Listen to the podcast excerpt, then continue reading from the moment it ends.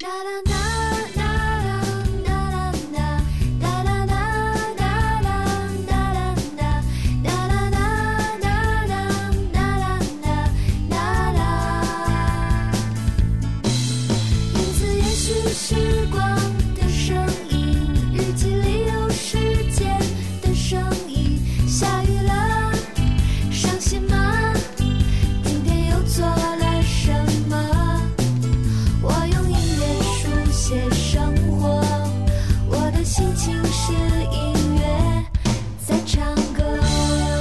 轻松音乐频道正在收听收看的纯正广播风聊天向音乐电台《随梦的音乐日记》，二零二零年十月三号星期六，各位晚上好，我是主播随风，我们在河南向您问好。此此刻我们正在通过 BB Life 二七一一四及 Q 以及翻咖正在同步并机直播。此外，节目的完整版的回放还将会登录各大音频平台，你可以在你喜欢的音频平台搜索“随梦的音乐日记”或者“随风扯淡秀”，即可来找到我们节目的完整版的回放。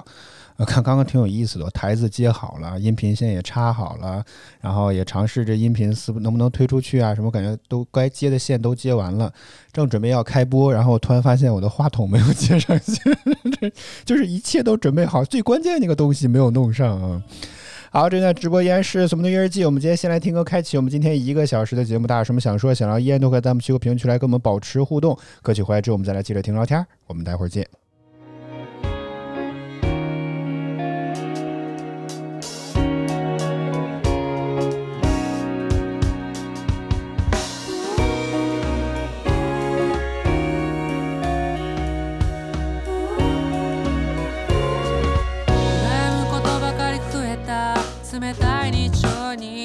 気持ちが落ち着かないよ。う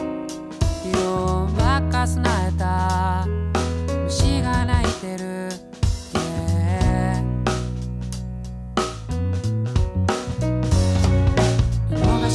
井に揺られて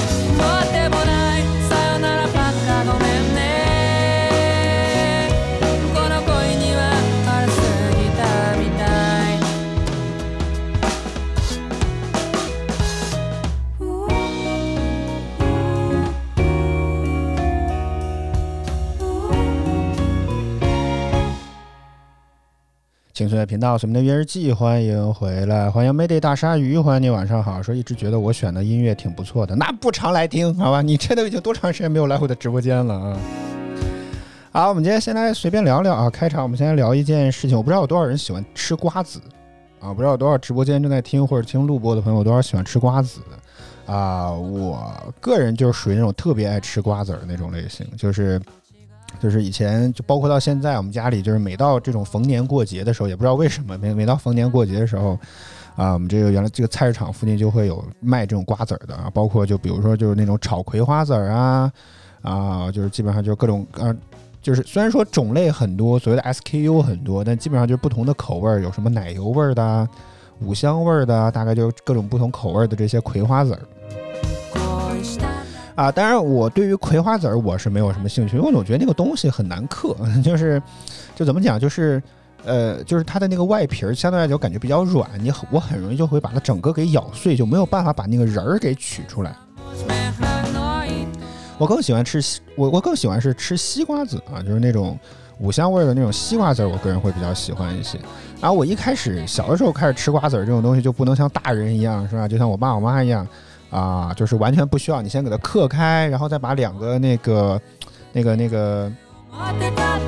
那个瓜子仁儿的两个皮儿给它剥开，然后你才能取出那个瓜子，就很麻烦。但是你一旦吃了之后，吃几粒之后，你觉得这个东西哎挺有意思，或者说你就特别一直想要吃下去，然后你就不自觉的你就学会了那个舌头把那个啊瓜子仁儿给剪出来，或者两片这个上下两两个牙齿就把那个瓜子仁给嚼咬出来，这么一个。看上去非常复杂的这么一系列的操作，你就就学会了，你知道吗？所以从此之后，我们家基本上逢年过节，每年都会买很多的这个西瓜子，然后让基本上主力嗑瓜子，就是我和我爸，是吧？就两个人就在疯狂的嗑瓜子，啊，甚至我记得有一年是多的时候，快了买了一小袋儿，就是那种小型的编织袋，大概至少买了半袋吧，就已经到了那种地步，就已经 就已经是啊，买瓜子买那么多。当然，这个东西其实也并不是，呃，也并不是什么讲，就是怎么讲，就是还是有一些坏处的。我记得之前我们在早间节目当中还分享过一个一条这方面的一条资讯，啊，大概就是说，哦，欢迎 kimby 欢迎你，晚上好。然后记得我们在早间节目还分享过一条资讯，就一对老夫妇吧，然后吃瓜子儿，但是他们有新闻当中没有交代啊，说这里具体吃的是什么瓜子儿，啊，我我们估计可能是吃的是葵花籽儿这种东西吧，啊，吃瓜嗑瓜子儿嗑到自己这个什么。什么肠什什么什么肠的一个癌症啊，这个挺严重的，所以啊，首先提醒大家，这种东西一定一定要适量啊，这个东西一定不能过量去吃这个东西。然后就是，呃，就是后来这个我记得，应该是我之前检查出有什么甲状腺结节嘛。啊，好像可能也跟瓜子儿这种东西多多少少有些关系，所以导播就不让我吃了。事实上，我在这个在北京前四五个月之前嘛，还买过那种袋儿装的，从淘宝上买那种很大一个袋儿装的那个西瓜子儿，也挺好吃的啊，也挺好吃的，啊，价格也还可以吧，啊，还买过那个，但是因为好像有这个问题，所以导播就不让我吃这东西了。然后这次春节回家，然后家里当然又一如往常的备了很多，当然也没有很多，毕竟不再像以前那么夸张了。这次只有一小个塑料袋儿，啊，备了一些这种西瓜子儿。我这两天就在嗑。呃，实话实说，这个东西啊，就是你吃一会儿，你觉得这个就是有点上瘾那种感觉，你就会挺一一直想吃下去。我不知道到底是一种，就是你是真的喜欢那个味道，还是说你习惯了这个动作？大家懂我意思吗？就是。就是它，它到底让你成依赖点是什么？我不知道这个问题啊。但是我觉得就是，就你一刻下去就特别想刻，就一直想不停的刻下去，然后一直刻到了我手上，这个都开始食指的地方都有一个小小坑，然后包括我的牙齿当中有一个牙的，呃，就是已经有了一点点小小的豁口了啊，就已经刻牙嗑瓜子刻到这种地步了。啊，所以提醒大家，无论这个逢年过节还是怎么地吧，啊，吃任何东西都还是要适量啊，这个不能过多的去摄入。啊，K B L 说他特别喜欢吃西瓜籽儿，觉得小的颗粒特别的香。但是虽然说吃西瓜籽儿不会上火啊，这也是好像跟葵花籽儿有个比较大的一个区别。但是这个东西很咸，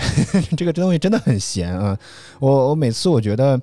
呃，长时间嗑瓜子之后，就能喝掉一大缸的这个水啊，甚至还得可能得吃一点点这个糖果，甜的这个糖果可能才能够缓得过来啊。所以还提醒大家，啊，瓜子虽好，但是不要贪杯哦。好，轻松乐频道《什么的音乐季》，我们接下来继续来听歌。下一首歌来自于 Jash DJ 的《多米诺》，这里正在直播依然是《什么的音乐季》。您此时此刻收听到声音来自于音乐给我光的轻松乐频道。歌曲回来之后，我们再来接着听聊天。我们待会儿见。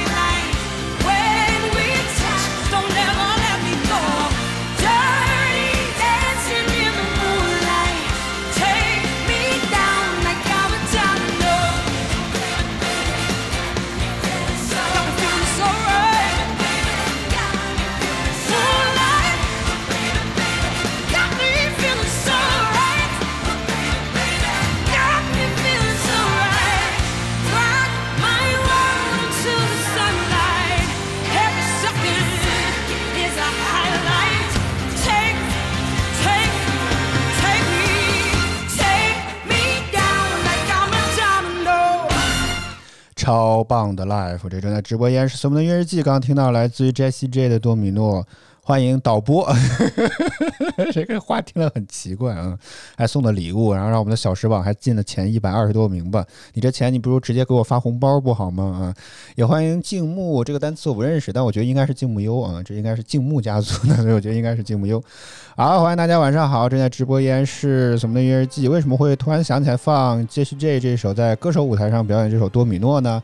啊，主要就因为前两天 TME 啊，就是 QQ 就是腾讯音乐娱乐集团，然后组织 Jessie J 搞了一场这个啊所谓的这个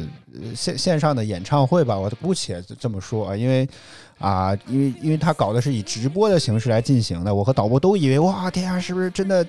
是吧？这个怎么讲？就是在美国是吧？真的实时连线的方式给我们进行现场的表演。但等到这个，我真的是全程用流量看完的。但是当那个呃节目正式开始的时候，一开始觉得很奇怪，因为金木优从不是什么金木优，你刚好看到金木优的弹幕，看到 Jesse J 从这个楼梯上走下来，一直到话筒跟前，刚好那个音乐结束，要到他开始唱，就是这个音乐卡点卡的特别合适，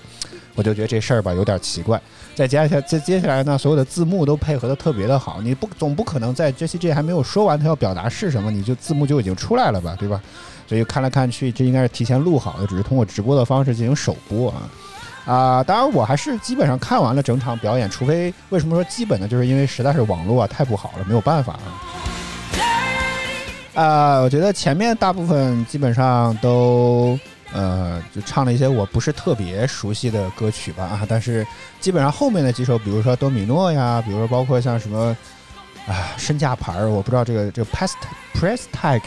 啊，反正总之一些耳熟能详，我自己耳熟能详一些歌曲，确实像 King Billy 说的，几乎把所有的歌曲都进行了重新的改编，而且确实改得非常的好。啊、而且最最有意思的点就在于他的现场真的非常非常的放松，能够看得出来他真的感觉是在玩音乐，就是他跟现场的乐队的配合可以说可以说是天衣无缝吧啊，什么时候该起，什么时候该落啊，我不知道他们有没有经过彩排，应该是经过彩排了啊，我觉得这两点配合的非常非常的好。所以真的太棒了，简直是啊！对，你看 KBD 也是这么说的啊。看来我的我看的没问题啊。而且最关键的是什么？就是整场整场节目，当然虽然经过了一定的剪辑，但是整个整个我姑且叫做一个节目，非进行的非常的流畅，呃，甚至包括在片尾念感谢的时候。呃，都甚至还配合着那个应该是身价牌的那个背景音乐去念出了感谢所有的平台，感谢了赞助商，感谢所有支持的人吧，反正念了一大堆感谢的话，并不会像以前很多那种感谢就单独是没有，就是人只有干声，就是人声的部分，非常非常的干。但这次他竟然起了一些音乐，啊，然后整个过程甚至非常好，甚至到最后还唱出了雪碧那个跟着节奏唱那个雪碧，啊，如果我是赞助商的话，我看到这点我真的非常满意啊，真的是。所以那场表演真的非常非常的棒。如果大家有兴趣的话，可以去 TME 旗下的平台去找一找，啊、应该搜 Jessie J，它应该会出现相关联的一些视频，有完整版的，也有 cut 版的，你都可以随便去挑。我建议大家去看一看啊，啊、表演的非常的棒，我觉得这一如既往的 live 啊，非常非常的牛叉，强烈推荐大家都可以去看一看。然后呃，包括之前今天就是其实，在我们节目开播之前，然后那个台湾的金曲奖也正在颁发，然后我也看了一点点的直播吧，因为没有看完，时间太长了，将近两个多小时的一个直播，啊、也颁发了一些。我觉得他一开始，我觉得就是最大的悬念肯定要留到最后嘛，所以像什么最佳歌手啊、最佳男女歌手啊、最佳的专辑啊、最佳的歌曲这些都放到比较靠后的位置，就一开始都会先发出一些。好像看上去不是特别分量重的一些奖项，比如说什么客家话的一些什么最佳客家语的专辑啊，最佳原住民语的一些专辑啊之类这些奖项。但是我不得不说，我觉得金曲奖在整个视频视觉设计这方面做得非常非常的棒。比如在客家语这部分，它就用了很多田园风光啊、茶艺的这个部分，就用整个。有点类似于一镜到底不转场的方式，当然虽然都是动画的表达，但整个过程非常的流畅，然后带出来所有的这个入围者的名单，啊，这个视觉设计简直是太棒了，可以看得出来非常非常的用心，而且不同的奖项甚至可能还都会有不同的主题的包装，啊，所以如果你对这方面感兴趣的话，我也强烈建议你去看一看，啊，用的非常的 恰如其分，非常的合适，不浮夸不浮躁，真的就是甚至还很贴合主题。所以我觉得这套视觉设计方面，这个包装也真的非常非常棒。刚刚也说了，这个其实整场的这个颁奖仪式我并没有看完啊，因为这个一会儿会说为什么啊，所以但是在客家语这部分我还是听了，呃，听呃就怎么讲，看到了一个颁奖，这个我先可以念一下，就是最佳客家语最佳专辑是叫做。呃，最佳客家语歌手来自于叫米莎的这位歌手，然后他的也是获得了最佳客家语的专辑奖啊，叫做啊翻译成普通话应该叫做《渔人船》啊，应该是这么一首歌。然后在这这张专辑当中，我大概听了一下，因为他在现场有放过一小段，我一直在找那首歌，我觉得应该是这首歌啊，来自于米莎的《渔人船》的专辑啊，这首歌叫做《野兔与枪》，说用同志的口吻提问描述苗林的世界的样貌，虽然有残酷的真相，也有满盈的爱与祝福。让我们一起来欣赏一下这首歌。爸爸给黑马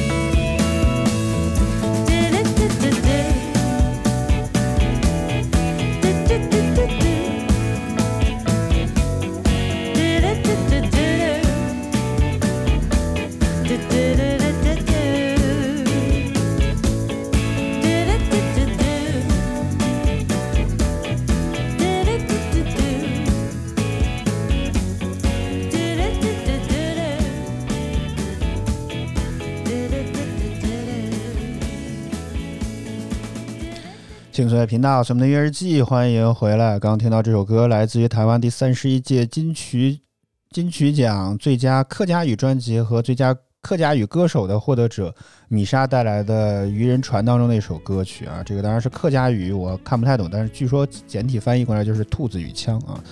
好，正在直播间是什么的音日记？我们刚刚说了这个，刚刚留了一个小小的话头，说为什么这个看了一点点金曲奖，就是大概在晚上八点多吧，然后出去和我妈转了一下，然后在附近去看了一下附近的一些，感觉搞得跟视察工作一样，你知道吗？就是因为之前这个这个呃，我们家现在这个门口的这个路啊，一直没有修好，以前都是这个施工工地的这个状态，而且特别泥泞，一下雨啊，这个就坑坑洼洼的。所以这次回来难得这个路已经修好了，然后这个我们就打算出去转一转看一看。然后首先这个路啊，确实修得非常的好啊，我很很满意，视察工作啊。啊，还有呢，我们也去了那个，因为这个南南水北调工程好像也在我们这个附近，然后为了应该也是什么所谓南水北调配套工程，所以还专门修了一条这个很很好的一个，目前看起来很好的一个公园。里面的绿化也很好啊，包括这个整个的种植感觉都非常非常的棒，比我小时候去过我们这个我们当地的这个其他的一些公园，我觉得都要好太多了，真的是。所以就在里面算算是午饭后走什么饭后散散步，什么能活九十九是吧？这种感觉一样，就就出去散散步。然后再到这个路口的时候呢，也看到了有一个，就是我不知道就大家有没有见过那有没有见过那种就是。类似一种小车，然后上面有一个类似于那种移动式的卡 KTV，然后可以点歌，然后上面还有个屏幕，你可以看到你要放，就正在就是类似于一些 MV 吧，配的那种特别大字的那种 MV，然后你可以来唱歌，是吧？然后真的啊，好像好像是要付钱的，好像是，但具体多少钱我也没有问过，毕竟我这种嗓子从来没有尝试过，没有想尝试过这种事儿啊。哎，我看到在一些这种呃，好像三四线的城市，似乎这种都特别的受欢迎啊，这种还蛮多的。然后在一个小的广场上就可以支起这么一个摊位来，然后还有附近有很多围观的群众。啊，我们我们当时去的时候，一位大姐正在唱着一个什么样的歌，这个我也没有没有听过。虽然我们听的歌都已经很小众了，但是那首歌我竟然没有听过啊，也不是什么特别流行的歌曲，也不知道也也不是什么，可能也不是什么特别小众的歌，但是我也不知道到底是一个什么样的歌曲，反正我是没有听过啊。但大姐唱的非常非常的投入，然后旁边那些。呃，带着也不知道板凳从哪来的这些围观群众们听的也都非常的入神啊，在唱在唱的结束之后还报以了热烈的掌声啊。然后其他的就没有什么了。实话实说，我们现在这个地方还蛮荒的啊，附近也没有什么太多的一些这种什么设施，大部分都还在处于在建的这种状态啊，还在修建的这种过程当中。啊，包括甚至连路灯都没有通，你知道吗？真的就整个路上都需要不断的用手机，或者我们家还有那个，可能也是因为这件事情专门买了一个手电筒，然后去照亮一下漆黑的这个路面，然后看一看这个到底附近有没有什么坑啊，别踩进去啊，什么这种地方啊。所以我就在想，就是呃，城市也好，自己生活的环境也好，似乎就一直处在这种不断变化的这种过程当中。然后，呃，小的时候也因为各种各样的原因，家的附近都会各种各样，经常会性的修路啊，或者哪家，啊，甚至我觉得经常哪一家商场或者哪一家店铺突然之间关门之后，我都会觉得有一点点点伤感。啊，比就比如说我们原来住那个地方旁边有个叫做友谊商场的这么一个地儿，这个从小的时候那个地方就一直都在，算是我们那个附近比较一种稍微比较大一点那种综合性的那种商场啊。在在我特别小的时候，哈，那家商场还特别的好。但是随着市里，也就是市区，经常那种大型的那种百货公司渐渐成了渐渐的这种怎么讲，就是啊，就类似于百货大楼那种地方，今天商业区林立起来之后，发展起来之后。似乎这种传统的这种小型的这种单一的啊商场，或者说这种商贸公司，就渐渐的没有了人气。所以友谊商场后来就彻底的拆掉，然后现在现在好像建成了一家写字楼啊，可以用来办公之类的这种地方啊。所以。呃，总是在变，就是每一次回家来，多多少少都会发现附近，哎呀，这儿有变化了，那儿有变化了，甚至这次每次回来的时候，都感觉我特别像是一个失忆的患者。我爸我妈都在给我介绍，哎，你看那个地方原来是什么啊，现在变成了什么啦？或者原来车管所并不在这个地方，你看现在这个地方新盖了一个啊，所以就觉得好像呃，我不知道这个故事有没有讲过，反正总之我就觉得，呃，好像这种城市化，或者说经常有些就是，哎。怎么说呢？就是就是好多东西都是在不断的变换当中吧。啊，那就适应和接受吧。嗯，只是说有些回忆这种东西确实是回不来了，但是哎，可能也是没有办法吧。嗯。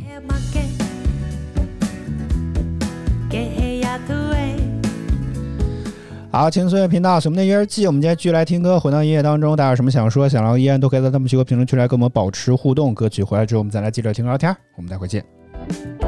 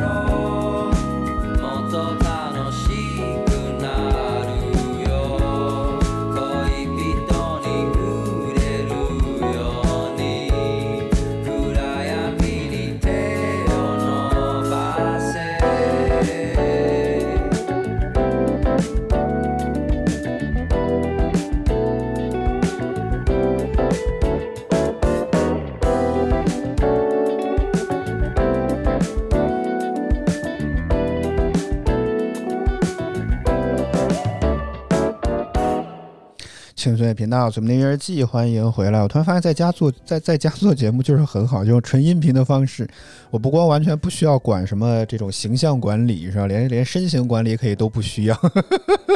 我现在完全靠在椅子上面，是一个非常非常放松的这么一个状态啊。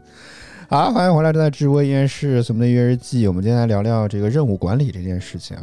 啊、我之前应该说过，特别着急的就升级了这个 iOS 十四，主要就是为了特别希望有一个它那个小挂件的这个功能。虽然这个功能在安卓上早已经不是什么特别新鲜的事情了，甚至都已经是很多年前可能就有了这么一个功能，但是对于 iOS 来讲的话，啊，这是一个新鲜的这么一个东西，而且我确实觉得这个东西非常非常有有有用，而且且有必要啊。然后就一直当时特别着急的就升级到了 iOS 十四，但是升级之后呢，这就是软虽然说系统升级，但是软件还没有跟上，所以很多软件其实还是不太支持这个小挂件的功能的。然后随着这两三周过去的时间，所以才慢慢的好像这个啊软件的支持才渐渐上来，所以我现在手机上的这个挂件功能也越来越多了一些。所以今天呢，我们先来挑说聊一个啊，就是任务管理。我不知道大家有多少人自己在这个工作当中是需要记一些事情的，比如今天代办的事情是什么，咱不一定非要说。你在比如说今天一上班之前，你就知你就可以列出来你今天要干的哪哪哪哪哪些事情，都可以写得很清楚。但是我确实觉得这个事儿一旦忙起来之后啊，就必须要找一个类似于备忘录的东西去记录一下自己今天要代办的事项有哪些。好，你肯定一定会说，是吧？iOS 也有提醒事项，你为什么不用那个东西？那个东西其实之前我也用过，但是它有个很不好点呢，就是非要让你设置一个时间。就比如说，我觉得某一件事情应该，比如说两点开始搞，或者说两点要搞完，但是呢，你总会因为各种各样突发的一些问题，你两点是没有办法保证这件事情是可以顺利的进行下去，因为你也知道，是吧？我们公司事儿就是特别的多，所以总有各种各样意外的一些情况是没有办法，你可以让你很好的保证两点钟你就可以进，可以开始搞这件事儿的。所以你有可能又插进来一件新的事情，更着急，那怎么办呢？它这个提醒事项就一直会在我的 Mac 上进行显示，那我能做的就只能稍后，或者是点击完成。我一开始点击稍后，比如十五分钟或二十分钟之后，但是二十五和二十分钟之后呢，我还是没有完成这件事儿，所以他每次老提出来，反而会让我觉得很烦，懂我意思吗？就是我知道啦，不用再催了。然后此时此刻，为了清静一点，清静一点，那我只会点击完成。好家伙，那这个任务呢，就从此的消失了。然后我的印象呢，也从此消失了。然后这件事情仿佛就跟没有发生过一样。啊，直到又有人来提醒我说这件事情搞好了吗？哦，还没有搞，我才会提醒出来。哦，完了，这口这口锅没有解决。所以啊、我之前经常性的会出现这种问题之后呢，我就觉得这种提醒事项这个东东似乎不是特别的靠谱。当然，也许你可以用备忘录之类的东西啊，然后。啊，后来我就会把它给写到我桌子上压在鼠标垫下的一张纸上，把代办事情都给写上来，然后写一完做完一个就可以划掉一个，做完一个就可以划掉一个，我只要没事儿低一下头，我就会知道你还有哪些锅没有解决。但是毕竟比较麻烦，人真是够懒的，是吧？然后直到我觉得最近有一款新的软件叫做。这个东西叫什么来着？这个翻译还挺绕口的啊！这个我看一下，这个软件叫什么名啊？叫做记事探险。记是记录的记，事情事就是事情的那个事，然后探险就是探险队那个探险。它有个小挂件的功能，可以把你今天所有代办的一些事项都给写到这个啊、软件里面来，然后它会在你的小挂件上进行显示。然后那个 呃，导播说：“你确定你写完之后还能认得出来吗？”我觉得我的字啊，可能只有我自己认识，多多少少还是能够看得出来的啊，还是还是可以的啊。或实在不行，你就多琢磨一会儿嘛。就确实，我有时候看我自己的字，就跟考古一样，哎呀，这当时写的是什么来着啊？所以你看，电子记录备忘录的重要性就来了嘛，对吧？不管我我我字写的再难看，我只要能够打得出来，我就能够认得啊。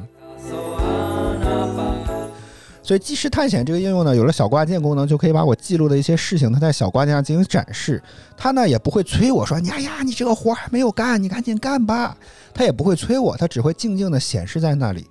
然后因为手机屏幕我我是呃长期不锁屏的，就尤其在工作过程当中，我几乎是不锁屏的。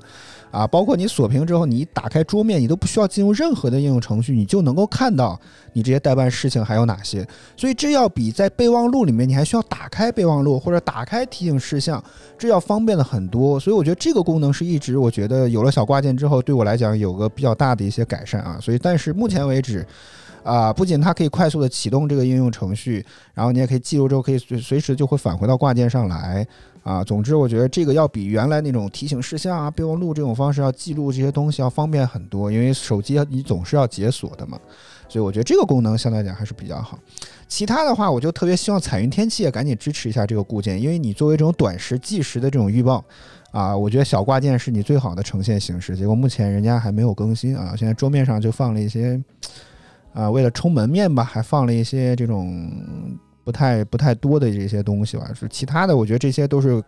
多多少少可有可无。我觉得目前自己心里想的就是一个，新浪微博什么时候支持看热搜啊，这是一个。然后还有呢，就是这个记事的这个东西肯定要放，还有就是彩云天气，我基本上我的主屏我就希望能够放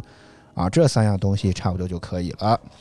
好，我们来欢迎一位新朋友，叫狐妖，欢迎你，晚上好，正在直播依然是什么的音乐季，您此时此刻收听到声音来自于音乐给我光的轻松的频道，我们今天继续来听歌，回到音乐当中，大家有什么想说、想聊、想聊的，依然都可以在弹幕区和评论区来跟我们保持互动。歌曲回来之后，我们再来接着听聊天，我们待会儿见。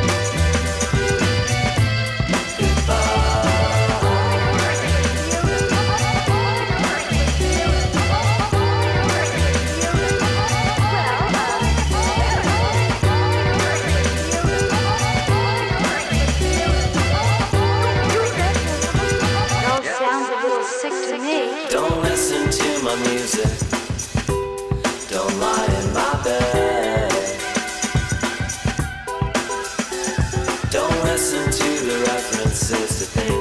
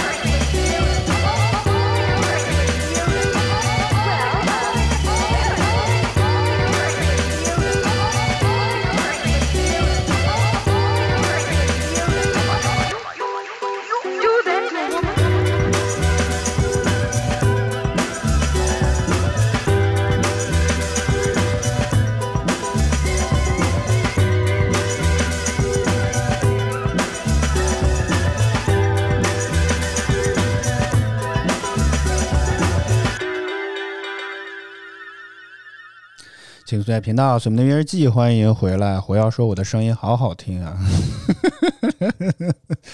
我我都不知道该该如何反应啊。你可以先点个关注，回头你再听一听我们导播的声音，你大概会觉得更好听啊。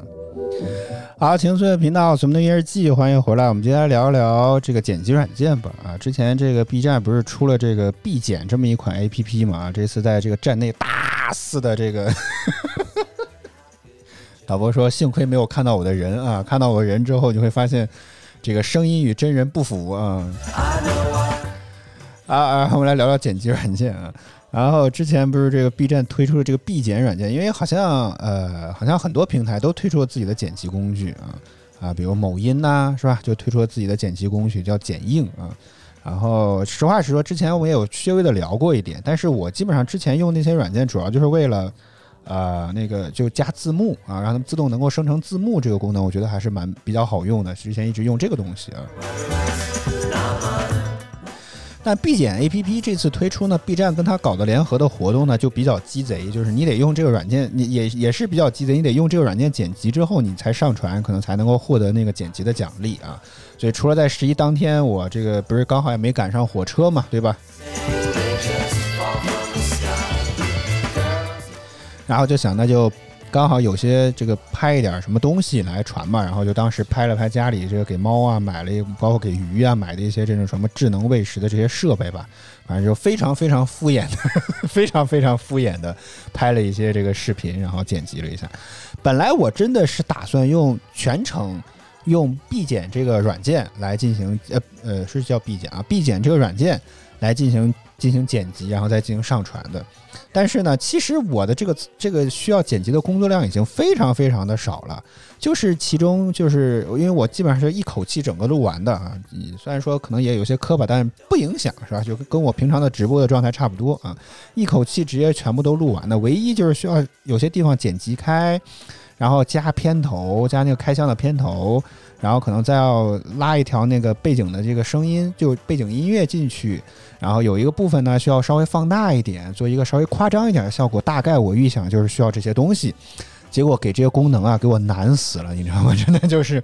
剪辑很方便，就是把片段剪开这个过程非常非常的简单。但是你想要加声音，我愣是没找到这功能在哪儿啊？可能它只能这个搜索功能还是怎么地，反正总之就是特别的不方便。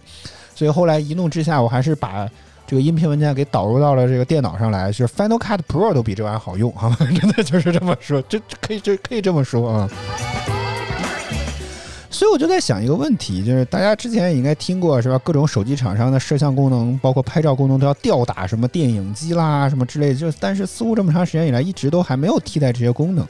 包括这些剪辑软件，似乎也能够确实能够让你快速的去掌握剪辑这门看上去好像比较高大上的东西，但是就用起来很麻烦，真的好麻烦。可能你在电脑上用一些快捷键也好，或者你用鼠标操作，你很快就能够定位到那个位置，然后进行分开，然后进行放大、缩小，然后再添加一条音乐，就素材就只需要拖动就能够添加进去的问题，在那个手机上哇难死了，真的是可以说真的是要难死了。所以就就就很头疼，然后导入完之后，就很快用电脑就剪辑完成了之后，又导回去，还是加了个字幕，跟我以前用那些其他的软件没有什么区别啊，就是又是加了个字幕，然后用那个玩意儿上传上去了啊。截止到目前我也没有收到通知，但理论上讲应该是符合活动规则的，所以我就看最终能分到几毛钱啊。所以，呃，我觉得这些工具的推出，我就一开始我就我现在突然就不太明白这些软件的推出到底意义是什么了，因为它的剪辑真的好复杂呀。我觉得它有可能适用于那种，比如你提前用电脑上都已经把每个片段都已经剪好，是吧？A、B、C、D 段都已经剪好，你可能最终只需要用它来添加一些效果，添加一些转场，可能这个用这个软件比较方便。因为之前导播也说过，有些特效或者有些效果在这种什么 Premiere 上，其实做起来太麻烦，甚至可能用 AE 做起来都要都要难死人的这些事情，可能你用这些软件，只要稍稍的一拖动就 OK 了啊。所以可能这些软件最大的意义还是在这些地方了。但是就我自己的实际体验来看，我觉得这个东西真的，呃，如果你想往这方面发展的话，这个还还是专业的去学一学什么达芬奇啊，哪怕 Final Cut Pro 或者 Premiere 这样东西吧。我真的觉得用那个软件，我真的是要难受死了。用明明用电脑很简单就可以搞定的事情，要要要要头大死了。可能也有可能我不太会用啊，也有可能是吧？这一定不是软件的问题，这是我的问题，是吧？好，轻松音乐频道，随梦的约日记，我们今天继续来听歌，回到音乐当中，大家有什么想说、想聊，依然都可以在弹幕区和评论区来跟我们保持互动。歌曲回来之后，我们再来接着听聊天，我们待会儿见。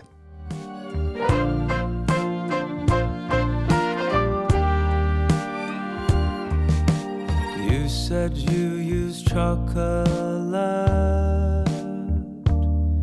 when you and him take off all your clothes. Why the fuck you tell me that? Can't drink that image out of my head. Like, her.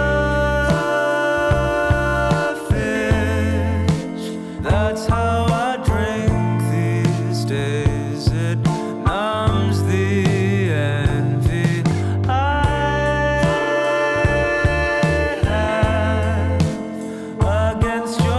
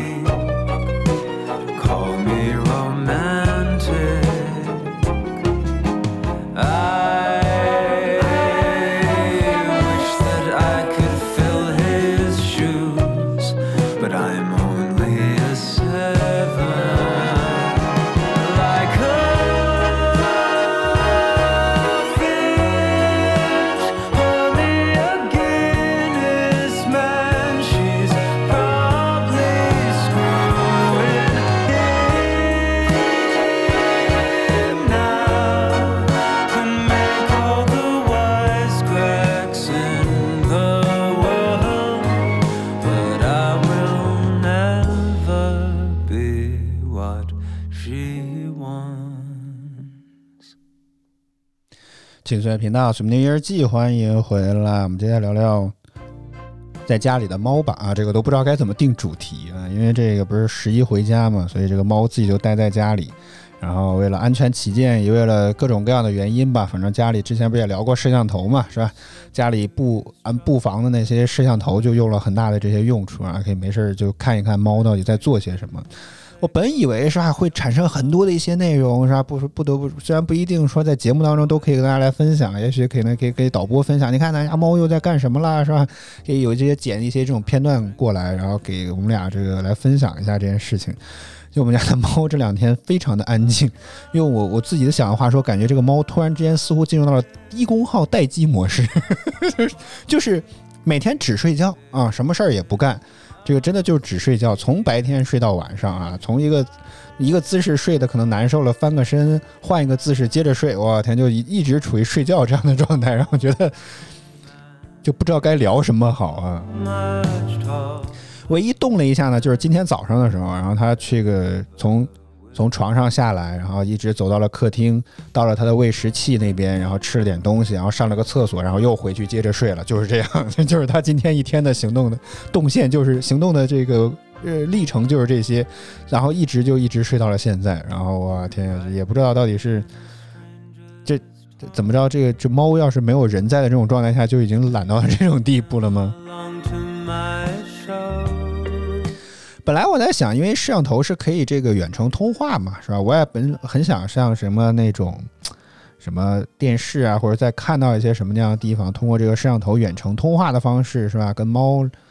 不能说聊聊天儿吧，是吧？但是你喊一下它，看它会不会有些什么反应之类的。但是我又怕呢，这个猫啊，它一旦听到这个东西就有有声音，我就很怕它来好奇，是吧？来扒一扒这个摄像头啊什么这些，把这个东西被它弄坏了。我说就还是算了算了，让它自己在家待着吧。然后早上八点多我醒来之后，又看了检查一下这个猫的这些动动向什么之类的，就看到它吃了东西之后呢，我就想给它这个喂食器里面再加一些粮食，然后就远程下达了这个加粮的这个指令。然后就从摄像头里面看到这个猫滋溜一下就从这个这个这个床上蹦了下来，直奔卧室。然后看到了就感觉这个就就就看四下无人，看了一下好像没有人之后又回去睡觉了。所以所以我突然之间觉得说，这个虽然说这个猫啊，我们家这个猫对我们俩感觉都不是特别亲近的样子，平常也不是特别愿意让抱啊。然后我们就一定会跟我们相对来讲保持一定的距离呀、但是似乎感觉没有人在，他还是蛮想我们的。虽然也有可能只是想导播喂他这个罐头啊，呃，这种就帮他喂就喂他吃的，可能只是想念这件事情。但不管怎么着，他似乎还是蛮想念我们的。然后其他的就没有啥了啊。本以为摄像头真能捕捉到一些什么东西，结果都没有用啊。唯一比较奇怪就是我们还我还给鱼缸布了一条，但是我觉得有一点点后悔，就是没有什么可看的，因为从那个摄像头的那种清晰度是几乎很难看到鱼的。所以那那个摄像头布置的就感觉没有太大意义，还不如呢直接对准这个猫砂不是猫砂盆猫的食盆儿，直接对准那个东西看猫的粮还够不够？我觉得多多少少可能还有一些意义啊。本来以为想看那个自动的那个鱼食喂食器会不会正常的工作啊，结果感觉只要正常网络和电力正常的情况下，似乎也不是特别的用担心它，而且它里面还有充电功能，所以待上个估计不多说吧，四五天应该还是 OK 的啊。所以我觉得这个摄像头布控的我不是特别的满意。啊。好吧，啊，目前看起来这个猫真的就是一直处于睡觉的这个状态，也实在是没有什么可说的啊。好，以上就是今天《什么的音乐季》的全部内容了。突然发现这个乐队夏天我还没有去看啊，之前一直在看这个金曲奖的颁奖典礼。好吧，以上就是今天《什么的音乐季》的全部内容。我们再次感谢所有支持我们的观众朋友，哦，可心一直都在啊。啊，谢谢可心，谢谢狐妖，谢谢谢谢我的导播啊，谢谢 Ken Billy，谢谢静木优，谢谢 Midi 大鲨鱼，谢谢大家收看与支持。每周六和周日、每周五和周六的晚上不定期啊，大家可以点击关注